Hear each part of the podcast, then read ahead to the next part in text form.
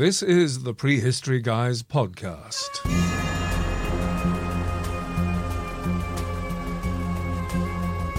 I'm Rupert Soskin. And I'm Michael Bott. Welcome to the Prehistory Guys podcast number 25. You know, I'm not sure how to kick this one off because we've wanted to interview this giant of archaeology for ages, but he's just so eternally busy that gaps in the diaries are frankly as rare as Denisovan teeth. Denisovan teeth, so true. This month's special guest is none other than the man you keep hearing us call Mr. Ubiquitous, Professor Timothy Darvill, OBE. Indeed. It, it, it, really is a treat to get Tim on the show. I mean, his CV is way too long to wade through here. But um, we could offer a nutshell approach, couldn't we?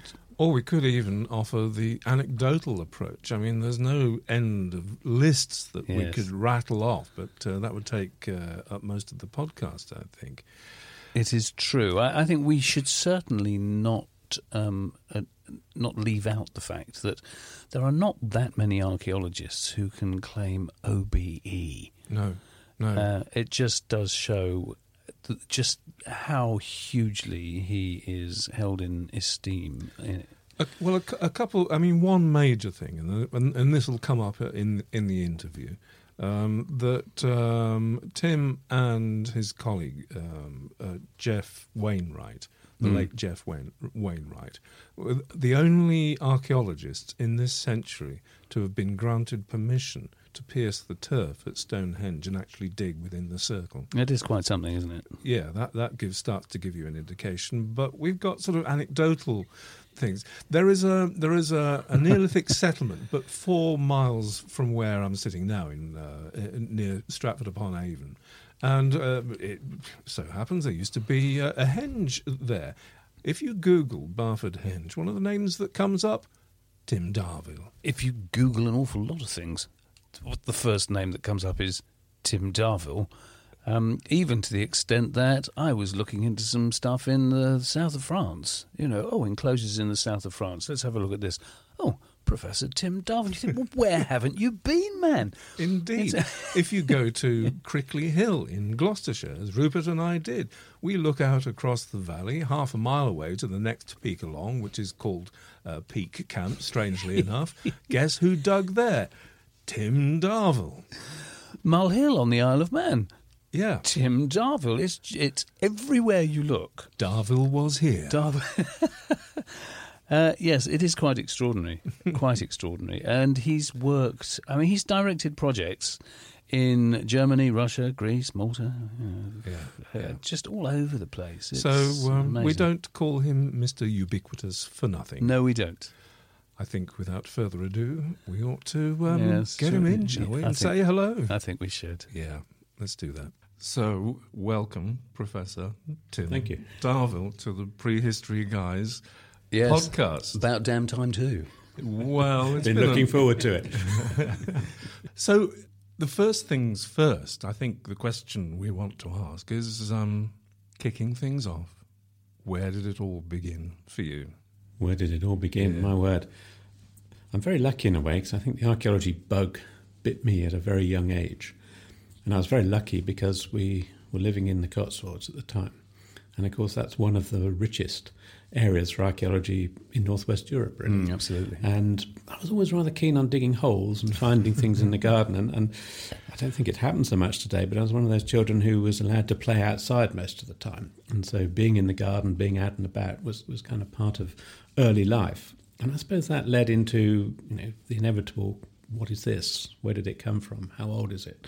What's it like? How's a fossil a fossil? And how's this a piece of pottery? And these, these kind of questions which you know children start to ask.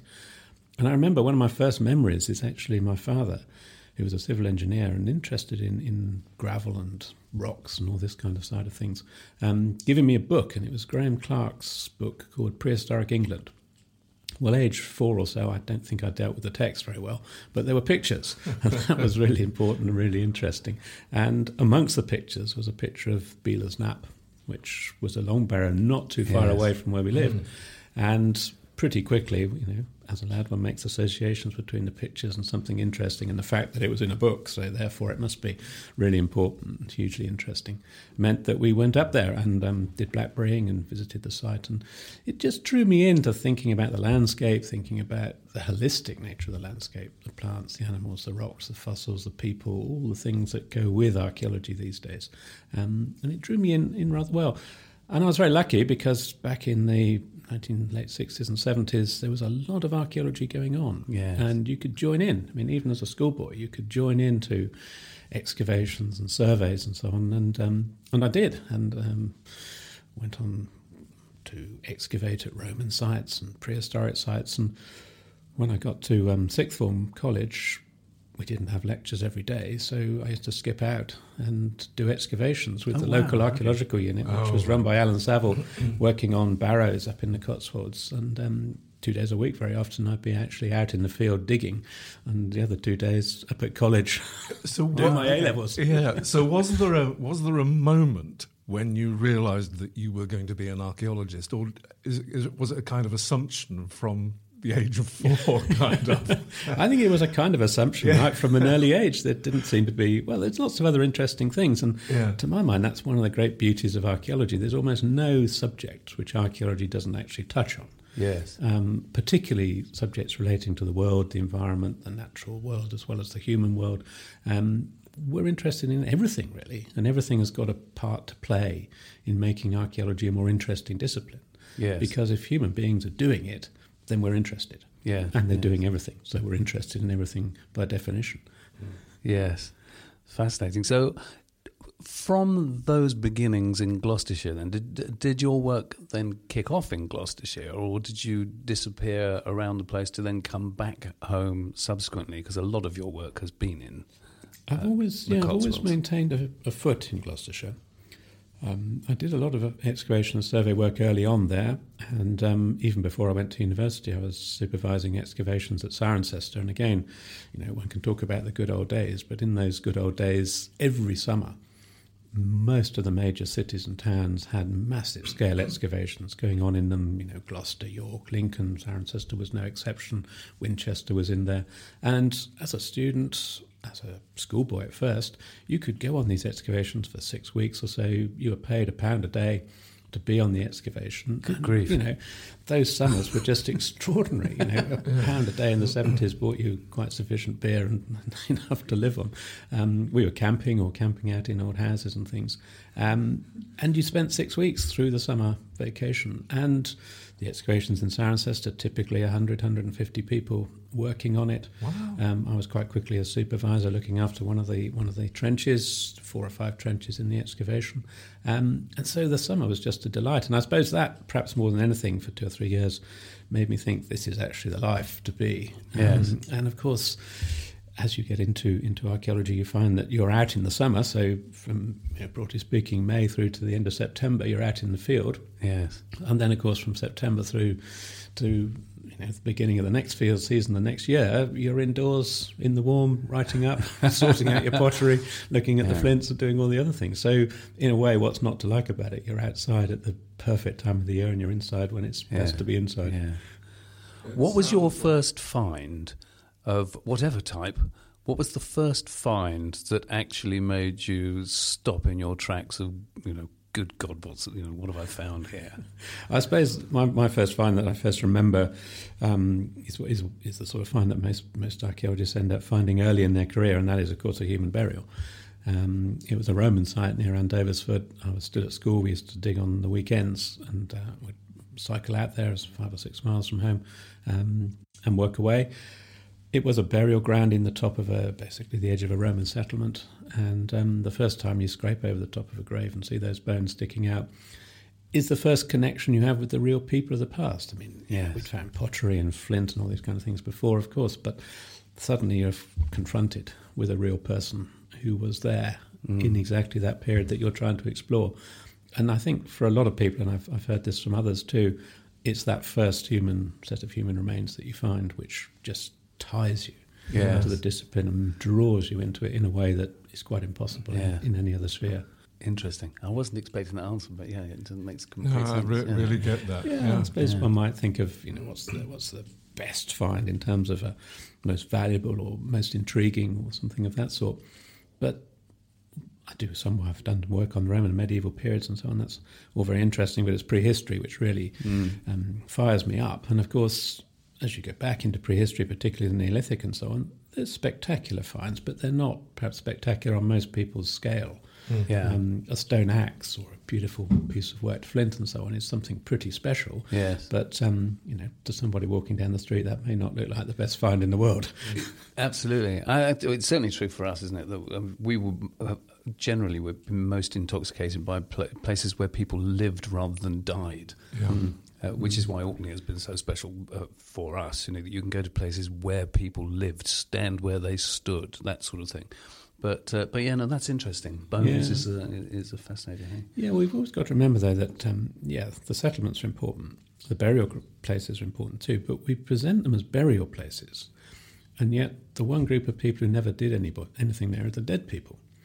Burial places are all about the living. Okay. And so they're arenas for celebrations, for commemorations, for all sorts of activities that go on with it. Hmm. And I think, in a way, we, we focus on the dead because that's what we find, but actually it's a signal to us that we've got to focus on the living because that's who were there. Hmm. And that's the Yeah. people who did it. Those are the people who made the barrows, who created the ceremonies, who actually celebrated all the things that were going on around the burial event. Yes. So here's the, here's the thing: you're most closely associated, of course, in most people's minds with Stonehenge, but by um, accident of, of where you were born and, and grew up, your association also for you is very strongly with the things you've just been talking about, and that is the, the long barrows of, of Gloucestershire and uh, and roundabout. So um, you talked about um, going up to Belas Knap, um, which is one of our favourites. Which is one of our favourites, yes. from uh, several several points of view. Um, but that obviously drew you into other sites of the same of, of the same type. Mm, it did, and um, I suppose I didn't realise just how rich the area was when I started. Um, being drawn in through perhaps through Belas Knap, but then going to see all the other famous sites, Hetty Pegler's Tump and the Nympsfield Barrow and Windmill Hill, Windmill Barrow, and so on. These these are all places to go and visit, and they're all very visible. in some of them, you can even go inside and take a candle, and it's really Oh, quite yeah. uh, atmospheric and, and uh, very emotional. But I suppose, like many people, I thought, here's a plan. Let's go and visit all the barrows in Gloucestershire. So you know, you, you get the list, you put some uh, some uh, fuel in your motorbike, and get your pedal cycle out, and start going round them. It takes quite a while, but it's easy. There's a hundred long barrows in Gloucestershire. Well, there was at the time. There's one or two more now, but um, there's about a hundred barrows in Gloucestershire, and so it takes a few weeks to um, to get out there and see them. And most of them are visible. There's a few which have disappeared for one reason or another. Yeah. Most of them are visible.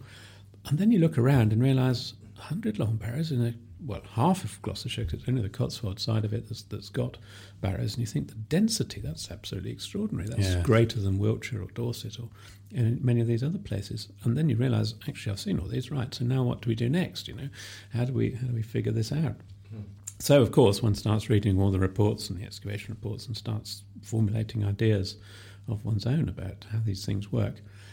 And to bring us sort of up to date on this bit, um, there came a point where I, where I was thinking about long barrows and thinking, well, we we need to have another opportunity to excavate one.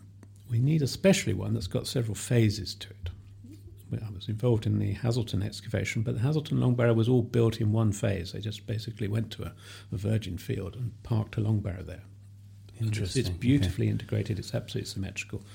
Really, really nice piece of, of barrow building by the Neolithic people. But um, we needed one which had several phases to it that we could really unpick the development and evolution of the site. And there's a couple around. Notgrove is one, for example. But of course, they're all protected, they're all scheduled. Um, access is, is therefore quite difficult and it's controlled by the legislation and all the rest of it. And I really wanted to try something a little bit different. And rather than having a really fixed, prescribed, so called research design where all the questions are set out. And you almost have to answer the questions before you even start digging. And this always seemed to me the wrong way around. Um, I wanted to do something much more kind of inductive, much more sort of sympathetic to the evidence. I wanted to listen to the site. Mm-hmm. And perhaps one of the things I learned quite early on as an excavator is that you've got to listen to the evidence. You've got to see what the site is telling you and feel the site and, and literally open your ears to what's going on. And that's what I wanted to do with long barrows. So the obvious thing was, was to find one that nobody knew about, mm. that perhaps even was a new discovery. Yes. Um, and that's happened, although it happened more or less by chance, that um, a farmer um, came across one on, on his land and, um, and phoned me up and said, you know, people have said this could be a long barrow, maybe come up and have a look if you like. And, and so, of course, I did. And I walked across the field with him and, and, said, This is probably one of the best long barrows I've seen in a very long time, actually. and nobody knows about it. Yeah. Um, unfortunately, because his own sympathies are very similar to mine, he's very interested in the land and the environment and the sustainability of the landscape and the deep heritage that goes with it. Um, all those things came together, and, and, he's, he's allowed us very kindly to um, open up that long barrow and start exploring it. And as it turns out, it looks to be a multi phase long barrow with several periods of activity there. And whilst we're only probably halfway through the excavation as it stands, it's got a huge amount of promise. And, and already we're finding lots of things which people had just not even considered in relation to long barrows. Um, one of which I just, just unfold is that Belas Knap is reconstructed with a really smooth top, a really smooth profile to it. Yeah. It's beautifully sculpted and it, it, looks very fine. But did long barrows look like that in the past? Mm-hmm. To understand that, the bit you've actually got to explore is not the long barrow, but it's all the collapsed debris that's spread out around about. In other words, how the long barrow fell apart. Yes. And we've in fact spent nearly three seasons now examining what everybody else just shoveled away, which is the collapse around the outside. Yeah. And what we've discovered is that there is as well a structure to that collapse. It's not all the same. There's some areas which are much more much thicker and much denser in collapse, and some which are really rather thin and, and disappeared. And so when you start to put that collapse back onto the barrow, yeah. you realise it wasn't a smooth profile like Belas Knap. It was actually a lumpy, humpy kind of profile, right. whereby bits of the barrow were taller and, and perhaps more substantial than others, and some bits may have been little more than just, just a platform with great sort of mounds within it. So even our basic, if you like, understanding of what a barrow looked like as you walk towards it has already changed. And, and we're only just beginning. if you can hear me chuckling in the background, it's because I know what we're talking about here. Mike's done some troweling on that collapse, and he knows exactly um, yeah. the pain and the care we've taken to yeah. to it, examine it, it. But it is amazing. Uh, it's quite addictive, though. It really. is addictive because once you start looking at how stone falls and how mm. it works, gradually you get your mind into it, and gradually you get your eyes to see what's going on, and you can understand mm. the the natural process. Maybe people mm. and animals are involved a little bit, but it's basically a natural process of decay. Yeah. And as I say, I'm afraid to say most barriers in the past have shovelled most of that away. Yes. And have and therefore lost that value, very valuable information. So that's wonderful that that excavation is ongoing. Um, could you speak uh, a little to your thoughts about how long you talk about them, we talk about them being places of the dead, but of course for them they were places of the living to go and and um, do what they do. So, what is your take on on that? The use of a long barrow. The, the way that long barrows are used, well, that's one of the themes that we're we're exploring through our excavation. But what's what's very clear is that we can't even imagine the weird things that happened at long barrows. The weirdness of Neolithic ways of being, strangeness of the way that they do things. And they seem quite happy to move people about, um, partially decayed bodies, body parts, absolutely clean bones. All these things are, are being moved about. And it may be that they're in fact going off and stealing bits of other people from other long barrows and bringing them back and putting yeah. them in their own. I think we've got to completely revolutionize our thinking about how this goes. We've we've tended to make the past quite a quite a simple place. People, of course, like to make it a primitive place as well. I don't ever think it's primitive. It's no. incredibly mm. sophisticated in its own terms, in its own way. Um, but the past is a very complicated place, and the Neolithic is so far beyond our comprehension of what's normal, what's practical, what's doable, how the world actually works, that we've just got to step outside everything that we think. Mm. And the nice thing, we can be fairly certain that everything we think about the present world, the Neolithic people thought differently. Yeah. yeah. So we can just put all of our baggage to one side and start again. Mm. And starting again means going back, as I've said just now, going back to listening to the sites. There's a famous uh, quote from David Clarke, who was um, a theoretical archaeologist back in the 1960s. He wrote a book called Analytical Archaeology in 1968, which nobody could um, really understand at the time, but we now come to see what he was talking about. He studied beaker pottery, that was his favourite thing. Right. And at one conference, he famously said that beaker pottery didn't speak, but if you were very quiet and you listened carefully, it whispered. Mm-hmm. and I think that's yeah, how a lot of sites are. They don't talk to you, but if you give them space, mm. give them a little bit of time, they will whisper to you. Yeah. And the skill of the archaeologist, I think, is, is to hear what's going on. Mm. And it's being quiet, i.e., putting to one side your, our own, yeah, yeah, what's going on now for us. And uh, yeah. It's certainly true that, uh, uh in fact, one of the things that we, we only came to realize recently at a, at a conference was the ways that the dead were moved around, as you say. Uh, uh, do you know what? Archaeothanatology. Archaeothanatology, yes, indeed. We didn't. We, we didn't know what that was. I'm not sure I do now, actually. But um, archaeologists um, are good at making up new words.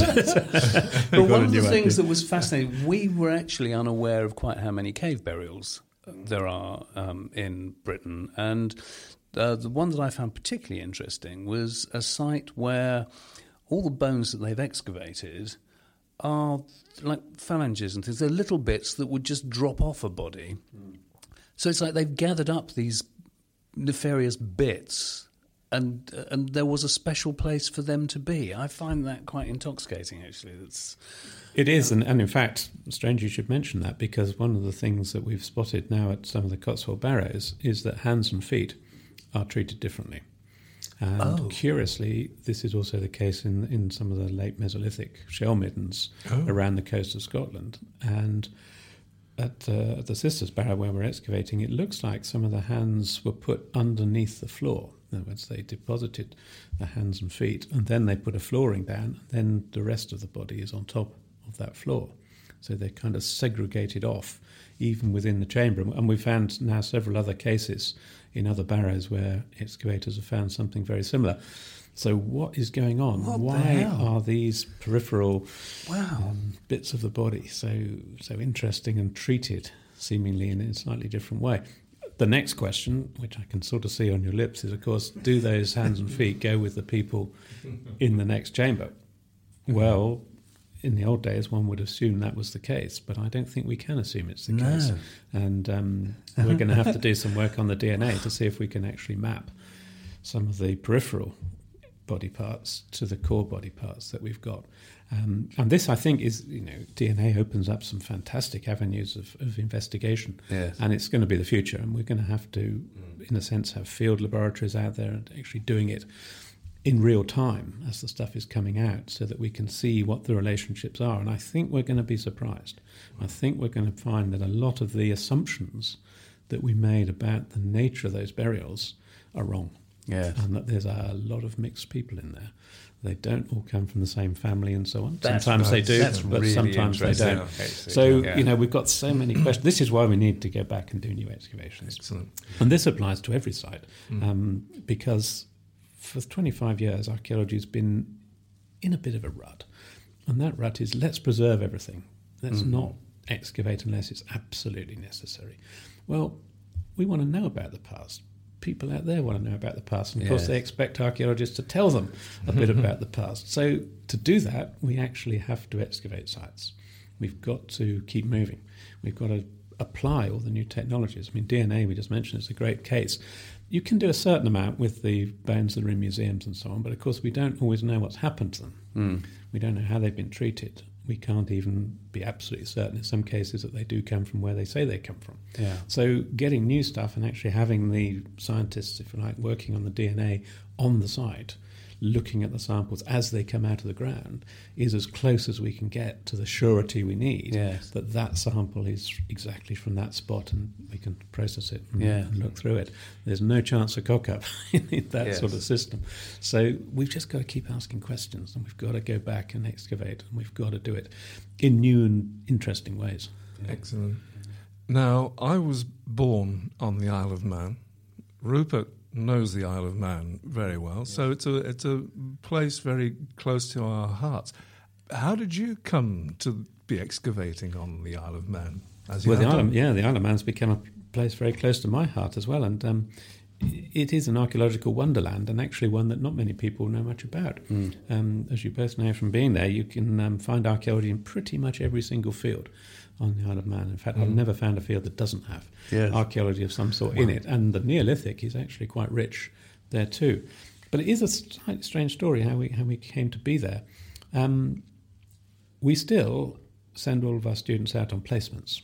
They go and work with industry, with a museum, with a government agency, or something like this. It's a really important part of our course and a really important part of training for students. You've got to have real world experience. Back in those days, we're talking now the 1990s, um, we used to go and visit each student on placement. And we used to divvy up amongst the staff in the department where we would go. And the department used to pay even better. Um, so we had this opportunity, which I'm afraid uh, prohibit us doing nowadays, but we used to have this opportunity to go and visit the student and just spend a day or two in the place where they were working and find out what was going on. So it happened that a student was on placement to Manx National Heritage. And I drew the straw, which was actually a rather good one, as it turned out, to uh, to go and visit. And uh, I'd never been. That's not quite true. I had been to the Isle of Man once before, just to visit and see a few um, few sites. I drew the straw, went up there, and um, at the time they were working on their redisplay of some of their collections, and they were very interested in their Neolithic pottery and so on, which was um, perfect for me to talk about and help them with a bit. And at the same time, there was an expansion of a big limestone quarry in the south of the island. And a few weeks before I got there, there'd been some pits discovered with some Neolithic pottery in. And um, so we went out and had a look at it. And it became pretty obvious that what was needed was some more excavation adjacent to um, the existing quarry, which was where they were going to expand into over the next decade or so. And um, so we went and did some geophysics and the usual usual pattern of things. And of course, it was absolutely thick with archaeology, and several things stood out on the plot as, as potentially Neolithic. And so we, we um, agreed with Manx National Heritage that we would do a program of excavation, um, which they partly supported and we partly supported. We used it as a training excavation. So it was a very happy 10 years of, um, 10 years. of excavating at the Billown Quarry. And we found everything from later Mesolithic um, pits and areas of, of occupation, right the way through Neolithic enclosures, Neolithic pit clusters, through into Bronze Age field systems, a very nice little Bronze Age settlement with four houses in it. And then there was an Iron Age settlement with three houses in it. And then there was some, what we would call sort of early Christian period um, occupation there as well. So it had pretty much everything going for it. And within the within the area we excavated, which was several hectares, um, we got a complete sequence right through. Um, as with so much big scale excavation, we're still processing material. And, uh, one of the daunting things about the kind of excavation I've just been talking about is the sheer volume of stuff that you get to process. Yes. Um, and one of the things which I'm particularly keen on, and which does slow us down a bit, I'm afraid, but it's it's hugely important. So many excavations throw away the best evidence, and the best evidence is the soil. It's Yeah. the matrix Yeah, in yeah. which all this stuff exists. Sampling that and understanding the matrix allows you to understand where the stuff came from. Now, everybody studies the pottery and the flint and all the other bits and pieces that you get and forget about the matrix. And yet, that's the most important bit. And so, processing that soil through and sorting it all out does take a long time, but Yeah. it completely enhances and, in many cases, alters the interpretation of the artifactual material. And I personally don't believe you can even start to think about the artifacts until you've understood the context and the matrix. Mm-hmm. So, th- so say a little bit then about how you, how you would analyse the matrix then, because obviously the, the preconceived idea is that, as you say, you would be looking at the pieces of flint or what have you. So, h- how do you actually approach that? The We've we've evolved. We've been developing the approaches to this over a number of years, and we've evolved a strategy which seems to work now. Taken a little while to get it right, but broadly speaking, we sample every single matrix, every single context, with a small volume of soil, which we process in great detail. We wash it through, we sieve it out, we quantify the different grades of minerals and sand and silt and so on, which are in there. We create a full analysis of the background matrix. We then sieve that through and extract any charcoal and any micro remains, plant remains, insect remains, anything of that sort, so that from our initial five litres, we've got a complete spectral breakdown of all the microscopic stuff that's in that layer. And of course, at that point, we suddenly realise that the objects have come in with some of that microscopic stuff. And so it's part of that process. If there's particular aspects of that sample that we then want to look at, for example, if it's very rich in charcoal, we might then go back and resample that context to get the charcoal out. So we've got a really substantial section of that. If we found there was a lot of microflint debitage in there, for example, we'd go back and resample that context to get the microflint debitage out.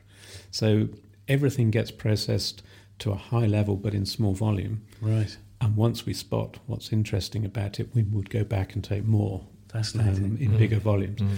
The trick in, in many cases, is, in other places, is often to take big volumes and then to analyse tiny amounts of it, which is a very wasteful Yes. system. We do a lot with a little, and then we build up according to what's worth spending a bit more time. on. Fascinating. So it's, it's the other way around. Yeah, what was the name of that quarry that uh, you particularly that you spent so much time? Yeah, Billown is the quarry we were working on. It's in the south part of the island, just to the north of, of Castletown. Um, it's a beautiful limestone area, uh, and it is a very large quarry, of course, and provides a lot of stone for the island. What about the other sites on the island? Have you had opportunity to? Yeah, we've had a look at a few. We've done a lot of survey work, um, a lot of geophysical survey, um, partly because it was a training excavation. So one of the things that students had to learn was was the opportunity to get out and do some geophysics. So over ten years with quite a lot of students, you do quite a lot of fields. Um, so we did, I think, about four square kilometres of Wow, yeah. geophysical survey Wow. around Billown.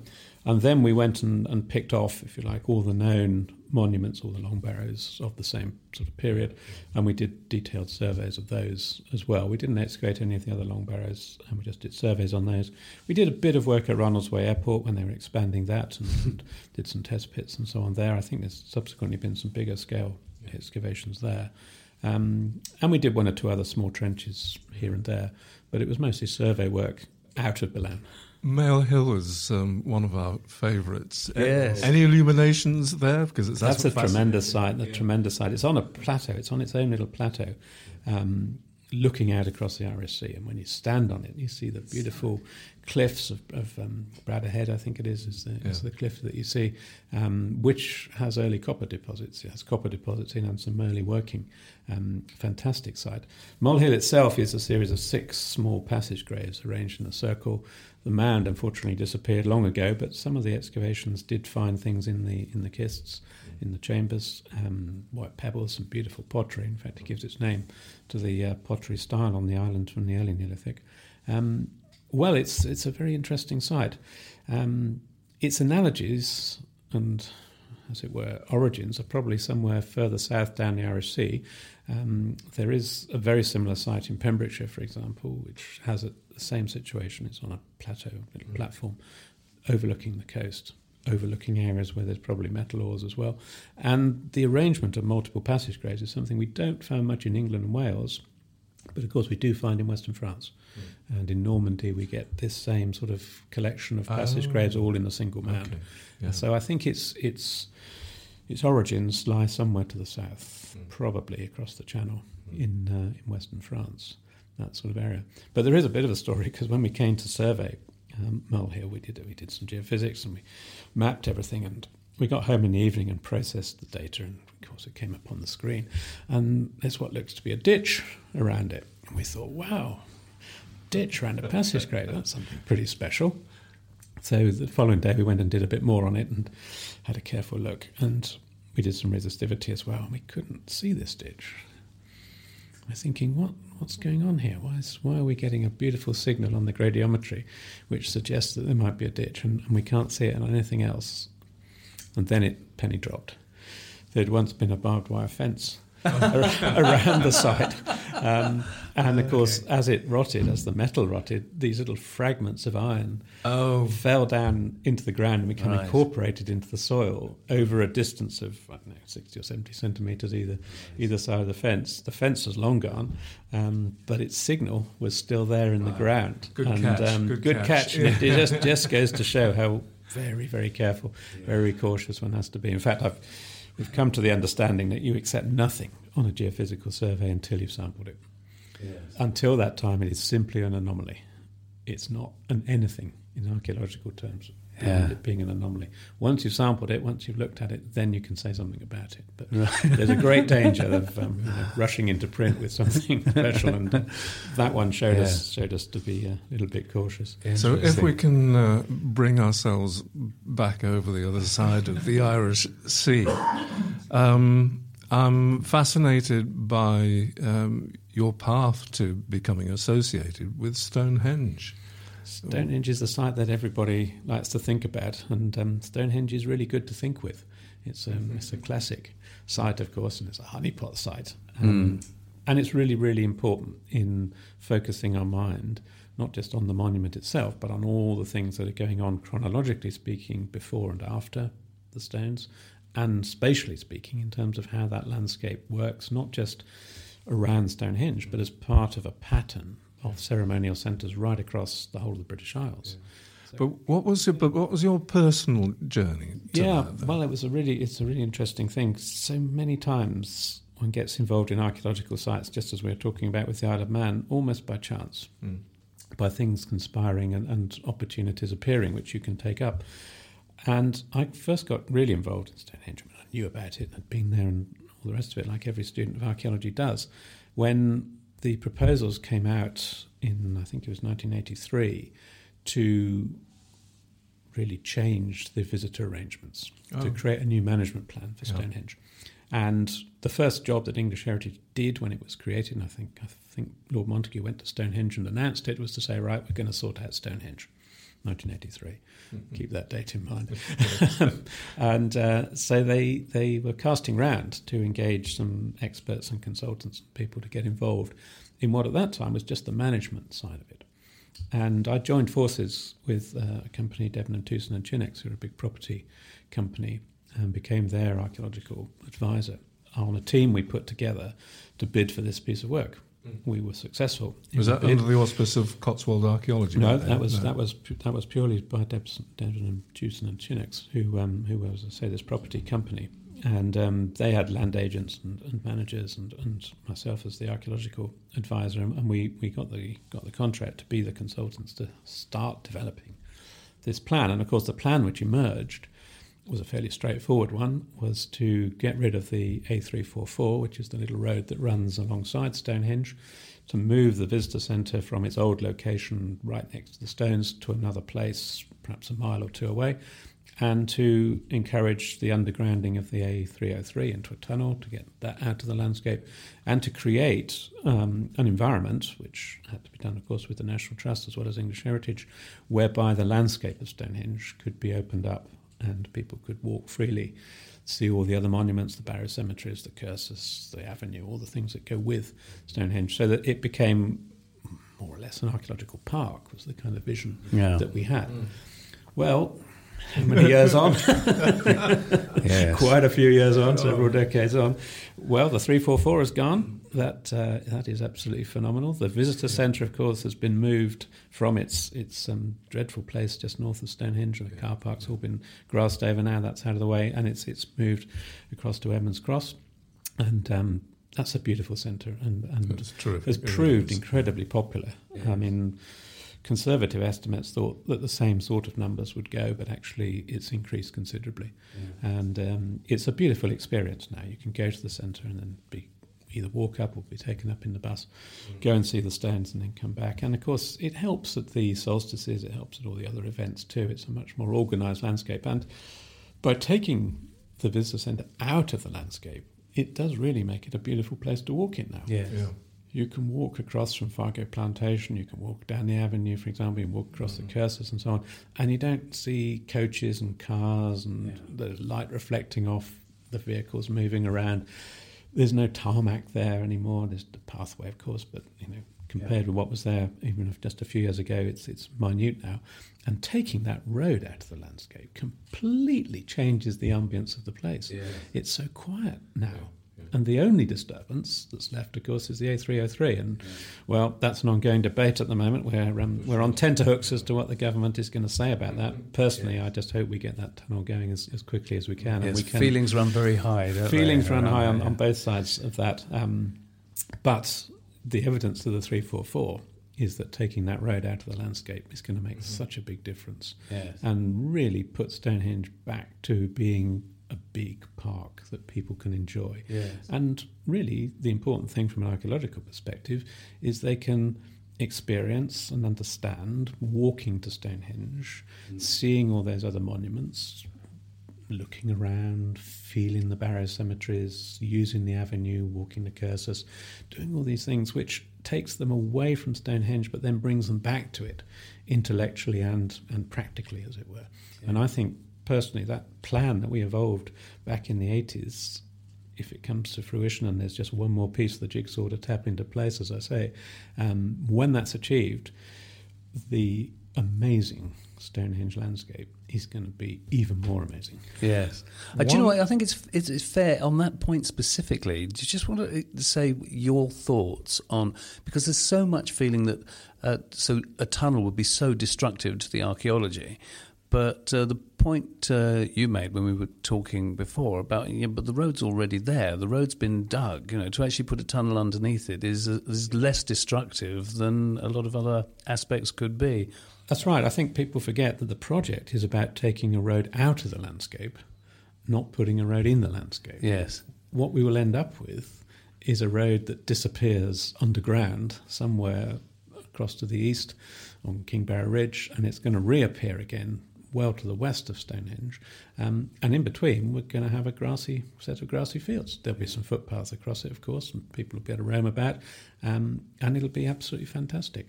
The alternative, I'm afraid to say, is that the um, the companies who are involved in this and, and um, Transport England and all the rest of these organisations are going to be putting a four lane road online through the Stonehenge landscape.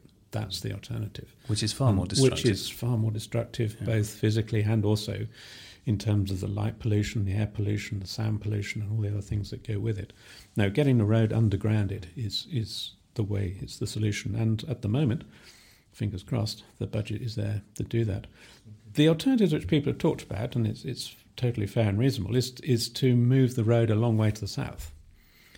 But of course, we know that as soon as you start moving big roads, you start damaging a lot more archaeology. Yeah. At the moment, the distance is minimal between you know point A and point B on the existing road. If we had to move the road, let's say five miles to the south, then the amount of road you'd need to build is hugely greater. I mean, maybe 20 or 30 times more road has to be built. Mm. And what we know is that the World Heritage Site is a completely arbitrary line.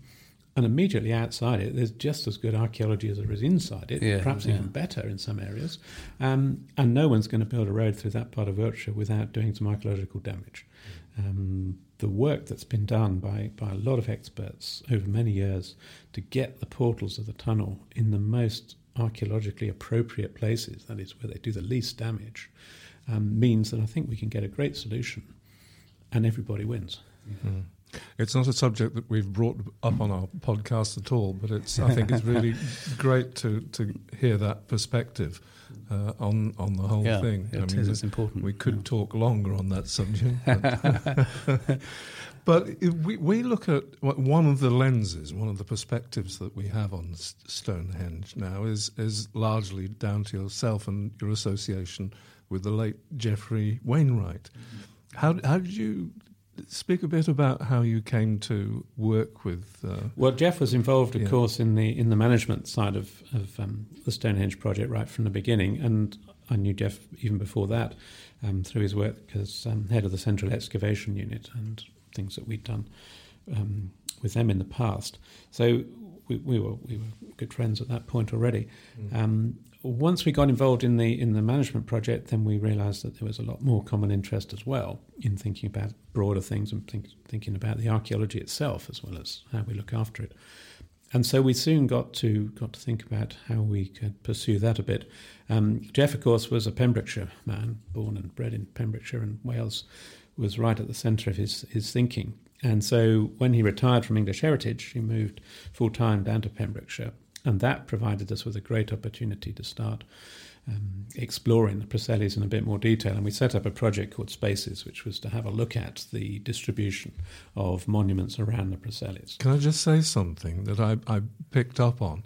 It was only in 1923 that I've forgotten his name, who first pointed out that the bluestones came from the Preseli's. Yes, yes. And you and Geoff Wainwright were the first archaeologists to go to the Preseli's in all that time since. That's pretty much right. H. H. Thomas, who was, yeah. who was the who was the petrographer for um, the Geological Survey, was the first person to make that connection, as you, as you rightly say. Back in the he published his paper in 1923, um, and not many archaeologists went down there to to really follow it up.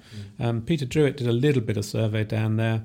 Um, Peter Grimes did a little bit of survey work down there, but they never really broach the big question, which is where are the quarries? How does it actually work? And that's that's what was at the forefront of our mind. And we spent several years just literally surveying very carefully across the Preseli's and identifying possible quarry sites, not just for the dolerites that go to Stonehenge, but other kinds of stone as well. And subsequently, we've excavated a couple of those and got some very appropriate radiocarbon dates, and all that worked. But of course, that meant we had to look at the Stonehenge end as well. Mm-hmm. And what was, I think, really nice about the project is that it was almost a kind of seesaw um, research program that started in Preseli's, but then moved to Stonehenge, and then moved back to Preseli's, and then moved back to Stonehenge. so all the time we were looking at the two ends of the of the route, as it were, of the yeah. process that what was going life. on. What a life! What a life! trying to balance those things up. Um, and then, of course, there, there came a point around about 2007 when we started thinking, well, what we need, of course, is some new data from Stonehenge. What we need is to get back inside Stonehenge and get some properly collected samples, which might help us do some dating, but more importantly, we could quantify the kind of stone which was there and, and again look at this question of the matrix and how the site actually works. Um, and so there was an opportunity to do that, and um, we went there in 2008 and did a very small excavation. It was only two meters square, but actually it was the first time anyone had excavated inside the centre of the stones. Yes. And um, it's still the only excavation that's, that's been there. It's the only excavation inside the middle of Stonehenge this century. Well, that, that's something we really wanted to ask you is when, when you're given the opportunity to uh, to make a hole in the ground in probably the most revered site uh, that Britain possesses. Yeah. You know, what what was it like for you at the time? Was it was it, was it absolute trepidation, or, or, were you completely excited about just getting stuck in? We were completely excited about it um, because it was the it was the fulfilment of a, an opportunity to to get some new data and get some new insights into what was going on there. As I said several times before, really, there's a there's a limit to how much you can press old reports. Mm-hmm. They're great, and you can reinterpret them and re-look at them and so on. But somehow you've got to get new information, new insights, and so that was the that was the driving factor we realised we could only do a small amount. Um, we chose carefully where we wanted to put our trench. Um, it turned out, of course, to be much more complicated than we thought it was going to be. Um, nobody had known what a surprise. Yeah, nobody had excavated there since 1960. Nobody could quite even remember some, some of the things that went on there. There was nobody alive who really understood what was what was done back then. So we were going almost cold into it in terms of, of experience of working at Stonehenge. Mm. We couldn't draw on other people's recollections and so on to speak of. Um, but having said that, I mean, we had a very competent team, both processing the samples on site and, and working in the trench. It was um, logistically tricky because, of course, our, our, processing site was way off outside the car park area. We were actually inside the stones. We couldn't get in and out very easily during the day, so stuff had to come in and, yeah. in the morning and then out again in the evening and so on. Well, Logistically, it was incredible. Just to, just to say, I mean, it, it, we're sort of skipping over it a little bit lightly because there's a lot more to it than that. Uh, even we well, even you know, an archaeologist with a reputation you had at that time. There's several hoops to jump through high hoops to jump through in order to start, you know, applying your spade to the turf at Stonehenge. There was Uh, a lot of hoops to jump through. Not through. only that, um, but when you get to apply that spade to the turf at Stonehenge, there are several television cameras pointed directly at you, which is not the usual way things happen. There wasn't, there wasn't, and um, yeah, well, there was an awful lot of meetings, an awful lot of documents had to be produced, not least all the health and safety issues and the ethical issues and, and the process of the excavation Just so and people how know, it all works. just so the people the know, volume yeah. of I can't remember how many pages the thing runs to, but there are literally hundreds of pages of, of project design and all the development stuff that we needed to get the permissions and so on. But I have to say, everybody was actually enthusiastic about making something happen. Um, and we received very positive responses right from the beginning to, to do this. So that was, that was all very encouraging. But of course, the time came, as you rightly say, and uh, the date was set. Uh, it snowed, I think, the day before or the day after. It was certainly very cold at that time. We had to break the ice on our equipment sometimes. But um, I can't remember how many how many international press cameras there were, but the first press call I think had thirty or forty crew there, um, all of whom wanted to film us putting our spade into the turf. Although of course the turf was put down there in 1982 and 83, so it wasn't awfully old. But um, um, the first the first few layers were, were pretty modern, but nonetheless it was the sort of symbolic breaking of the soil. and yeah. uh, we had to do that a few times so that everybody could get their shot of, of it happening. Um, after that, they followed us carefully, and, and the BBC were very closely involved in the whole project. We Yeah. involved them right from the start, and that was that was hugely important.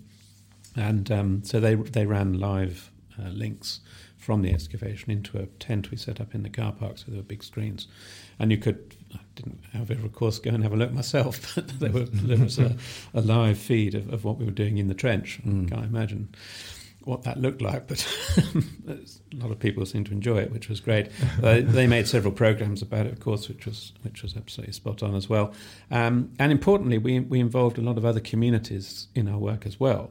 Um, so Frank Somers, who's one of the main uh, leaders of the Druid group who, who meet at Stonehenge, um, arranged for us to have an opening ceremony and a closing ceremony as part of part of our work, and that was that was hugely important, involving as many of that community, as many different The communities as we stakeholders, could. if you like, yeah. They're all part of the Yeah. Stonehenge story, and um, you know they were interested in what we were doing. We're interested in what in what they're doing, and so that that um, set of relationships worked extremely well. And, and that opening ceremony is one of the things that still stands out in my mind, even before we put a spade in the ground. Okay, that's And we'd actually you know, stood there and, and just Amazing thought about it. memory to have, yeah. It is, and it, it sort of comes back to what I was saying about listening to the site, because it's Mm. in that moment of calm, it's in that moment of quietness, when you're there, standing amongst the stones, knowing exactly what you're going to be doing over the next few days in terms of opening the site up. And I suppose at that moment you tune in, if that's the right expression, but you tune in to the land, to the site, to the deposits, to the stones. Yes. And to my mind, it's all about opening one's experiences, opening one's emotional attachment to it, but also opening one's senses Mhm. to what you're going to do. And sometimes you just need to stand and be quiet Mm. at these places and just feel how the site is going to unfold. Mm. We don't know, Yeah. but we've got to be prepared, in a sense, to see and feel and experience almost anything yeah. in that little block of ground that we're now going to take apart.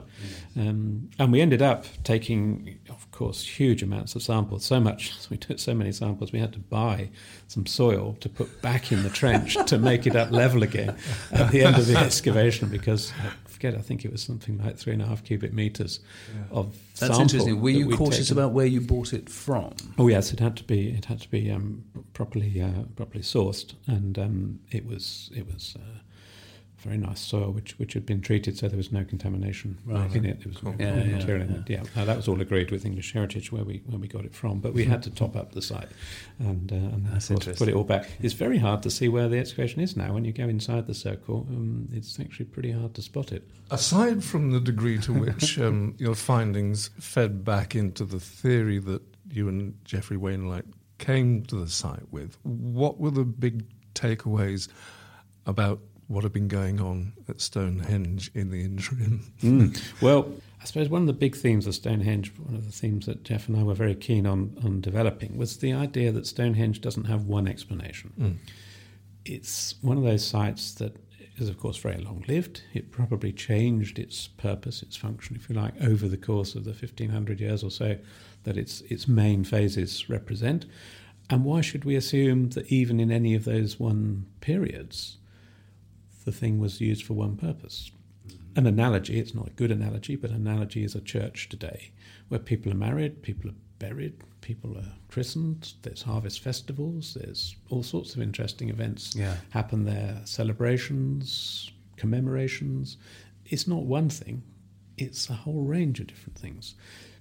And so our idea is, of course, that Stonehenge is, is multiply used at any one point in time, and that the architecture and structure of the site reflects those many different uses. And so our job is to start unpicking some of that architecture. And I think we've been quite successful in that, in just recognizing, I think really for the first time, although perhaps others would say they spotted something similar, that the sarsen structures, which our excavations show remain in place once they're built, they just stay there. Those are the architecture of Stonehenge. They are the framework, if you like, of, of how the building works.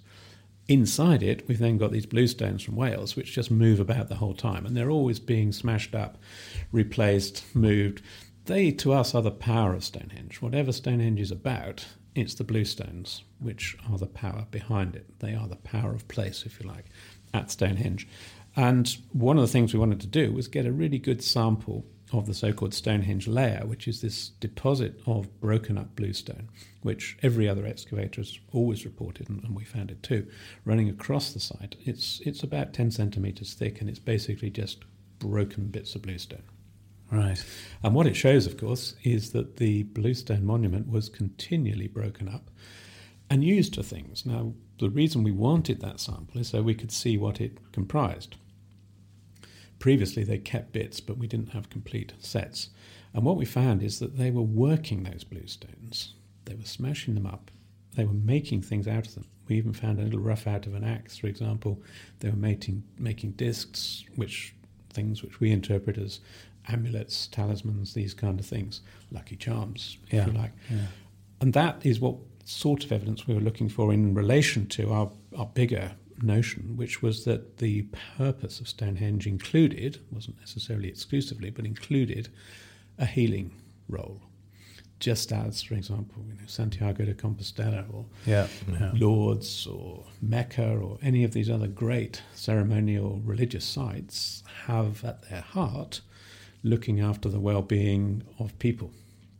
The spiritual well being, the physical well being, all these things, of course, in prehistoric contexts are wrapped up together. You can't separate it out in the way perhaps we do today. So, that idea of healing and well being is something which was central to our idea. And But, but really, that we found idea of that idea of, of healing and well-being is not an, a whimsical idea plucked out of the ether. There are several elements that go, several pillars that support that um, uh, that that idea. That's absolutely Yeah. right, and and we we developed those and thinking about those before we before we started our excavation. And part of the reason for the excavation was to get the bluestone data to start analysing that in a bit more detail.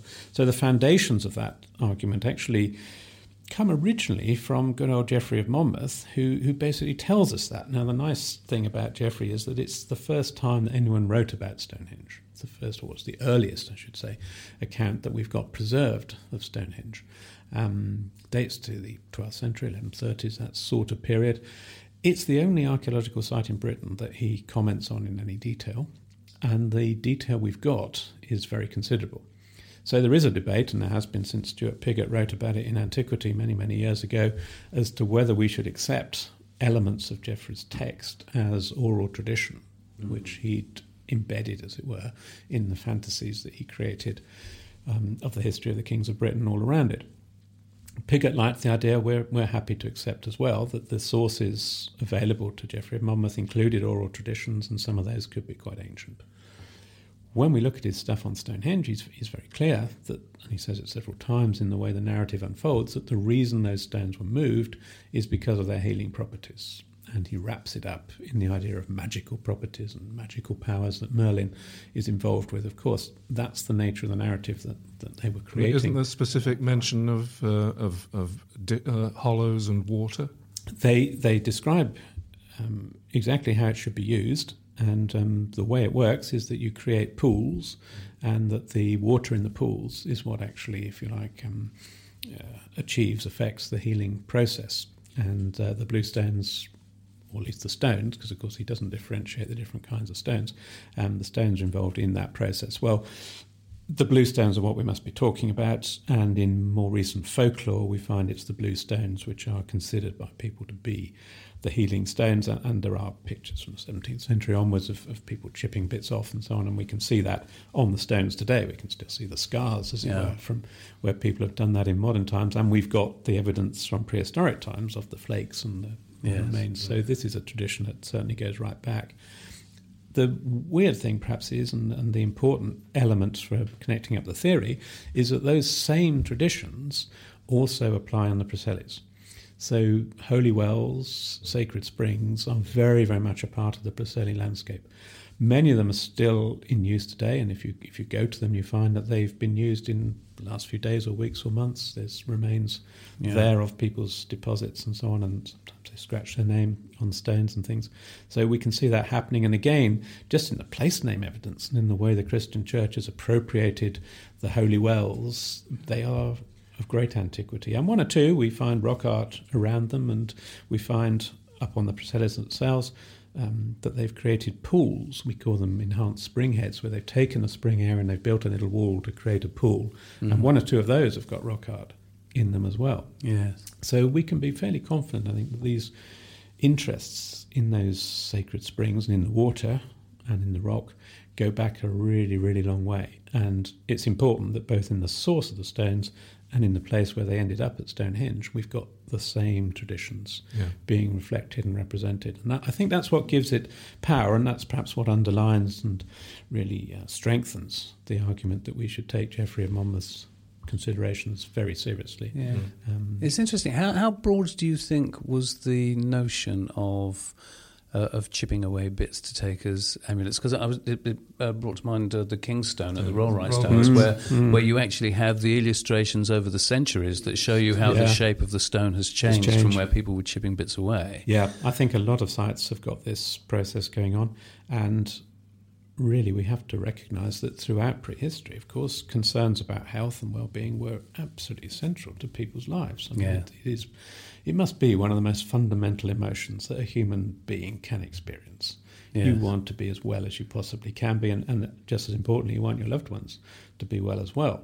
So, you know, this is this is right at the heart of human existence, Especially if you're experiencing pain Yes. and uh, are, are seeking some kind of escape from that. Yeah. So of course they're going to build monuments. They're going to build places to facilitate well-being or to obviate pain and these kind of things. Everybody does that. That's a part of what every major religion is involved with. It's about making people healthy physically and spiritually.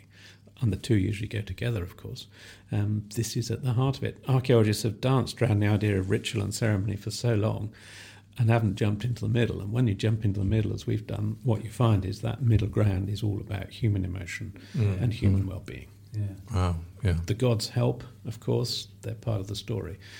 The physical landscape helps; that's part of the story. But at the end of it, it's about people being at these monuments, being at these places, creating them in a way that makes them feel better Yeah. at the end of the day. And that's that's really what so many sites are about. And, and we've just got to loosen up a bit on this idea of ritual and say, okay, ritual, that's good, but what exactly do we mean? It's not just about carrying a few corpses and putting them in the ground. It's Yeah. actually about building stone It's that powerful human emotion about well-being that has so much power that it brings the whole of Neolithic society together in order to create this extraordinary place on the Wil- on the Salisbury Plains. You know, and with a com- yeah, I mean, it, you begin to understand how people had the the motivation to transport those stones over all that Yeah. distance by There's, whatever no- means. there's Yeah. nothing more fundamental than people's well-being. At the end of the day, that's what can drive people to Extraordinary absolutely feats. extraordinary lengths. Yeah, Mm, mm. absolutely. And you know, when you look at the bigger picture, Stonehenge is, is one of a at least two or three dozen ceremonial sites across the British Isles, but it stands out as the biggest and the most important in the way that you can pick out the Meccas and the Santiago's Yeah, yeah. and Yeah. the Romes and the Jerusalems and so on as you know the big places in medieval times.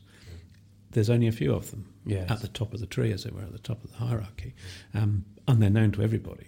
And the really difficult cases, if you like, go to those big places. Yeah. Everyone's got a local access, and they've got their local church. If we follow the medieval analogy, um, so they did in the Neolithic. They had their own local shrines and their local places to go, and no doubt local people who could look after them. But occasionally, you've got to go to the big place, the big centre, and that's Now- Stonehenge.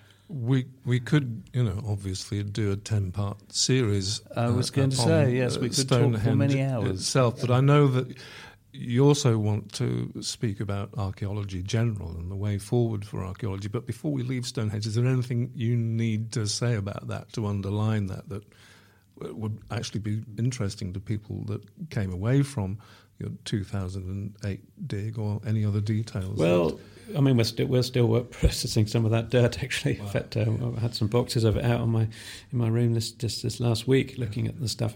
Um, we're getting on nicely with it, and of course, every box you open seems to open up new stories and new insights into what's going on. There's there's still so much to find out about Stonehenge. We've only scratched the surface. Before too long, I don't know what I mean by before too long, but in the next decade or so, there needs to be some more excavations there to follow up other ideas and develop other ideas. We've got to keep this ball rolling, got to keep it moving.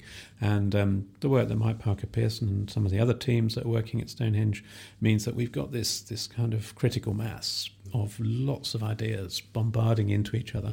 Um, I don't think they're all mutually exclusive. We shouldn't set them up against one another. They're often actually complementary ideas.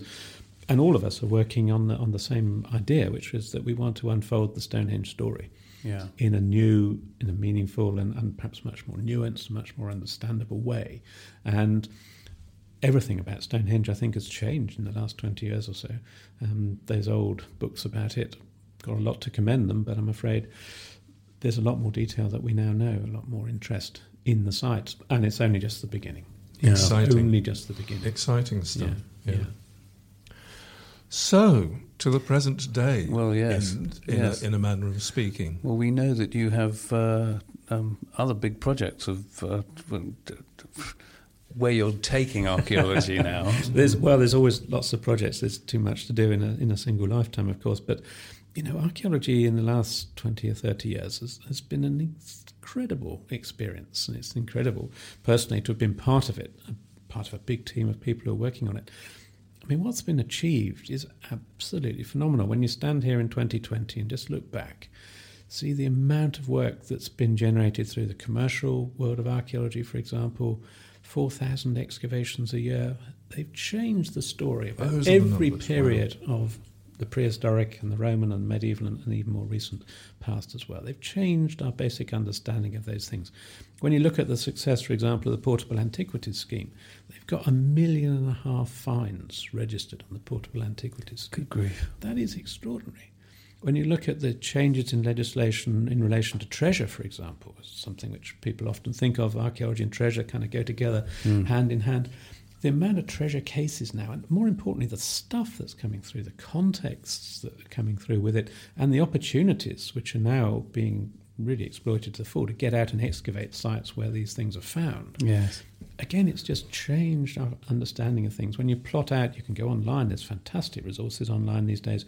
You can plot out Iron Age coins or Roman brooches or whatever it is you want to, to have a look at, and you get these new patterns. And we suddenly realized just how regional the country was at different times, how different areas were doing different things with different sorts of material.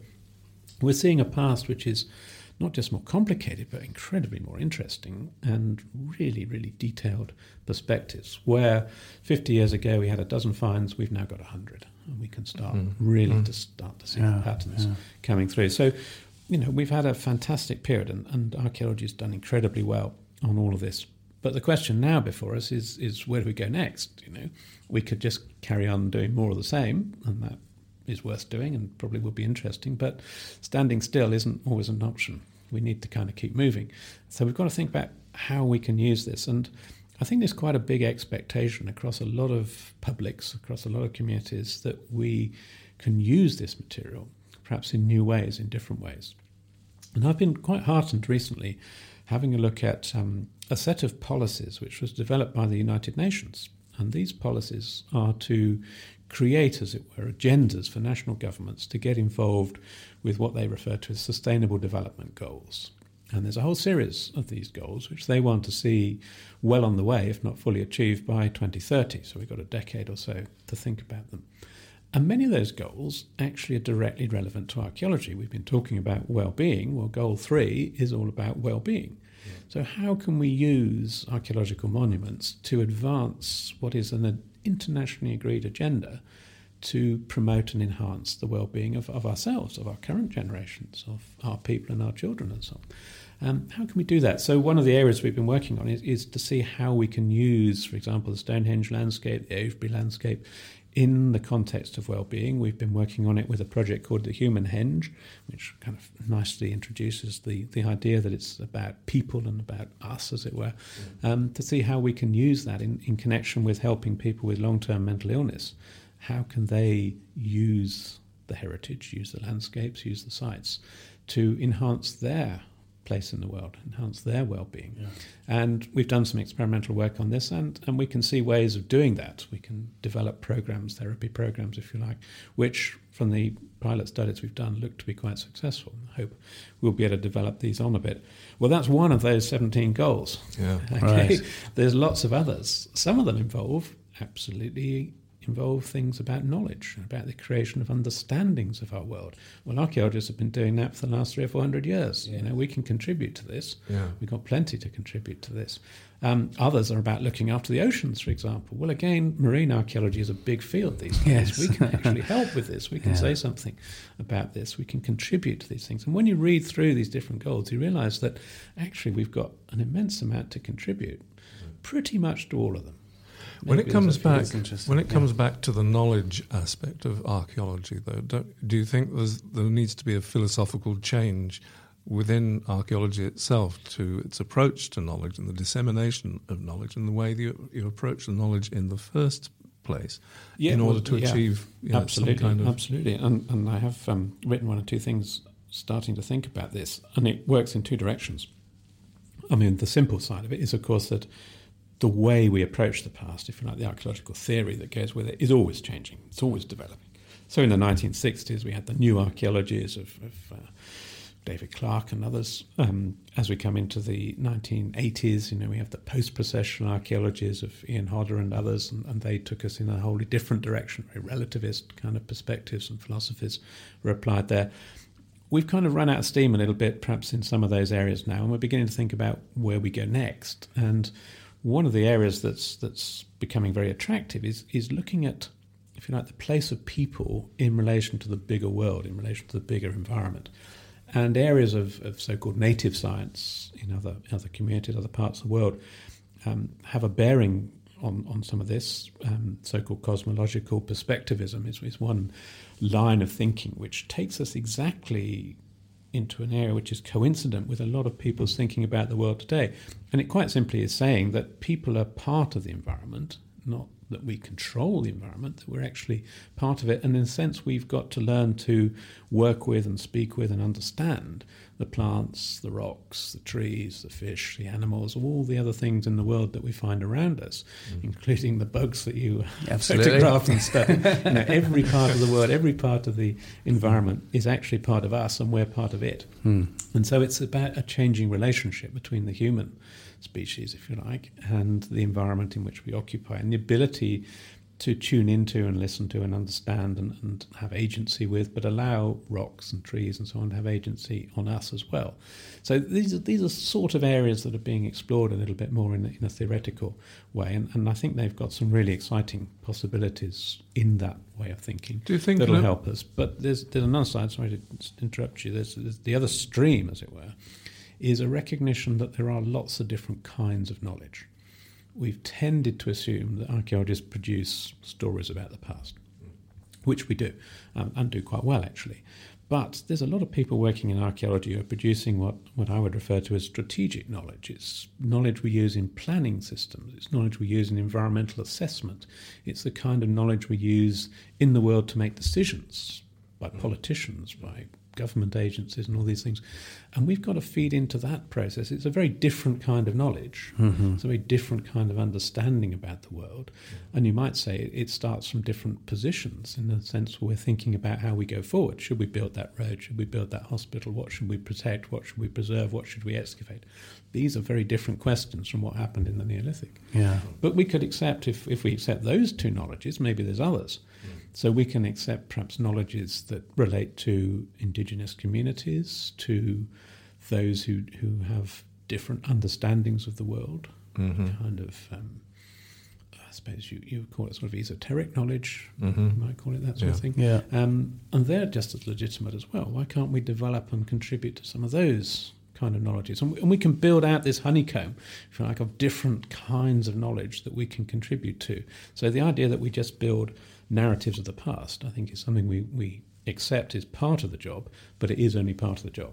There's yeah. a lot of other things, and a lot of other archaeologists are working and employed in developing different kinds of knowledge. Mm. They're all important. They're all hugely important in terms of taking archaeology forward and giving us a proper role in the future. So it's not too grandiose a statement to suggest that uh, our ancestors have really something to give to us if we listen hard enough as to how we live our lives, how we deal with our environment, and and how we treat each other as as well. It's not too grand. I don't think that's to, too grand or, okay. or, too bold a statement. No. I think uh, the past we can use to make the present and the future better places to be living in. Um, and in a way, if we're not doing that, we're probably not being fully paid up archaeologists what better way could there be to, to wrap up our conversation, Tim?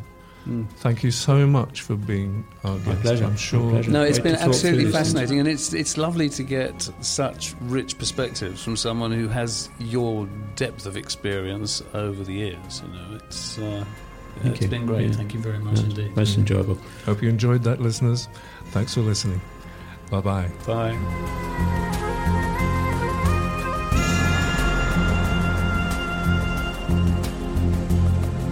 If you're still listening, just a reminder that if you enjoyed this show and would like an opportunity to support us in growing the Prehistory Guys project, the podcasts, the films, the live streaming shows, you can do so via the Patreon crowdfunding platform.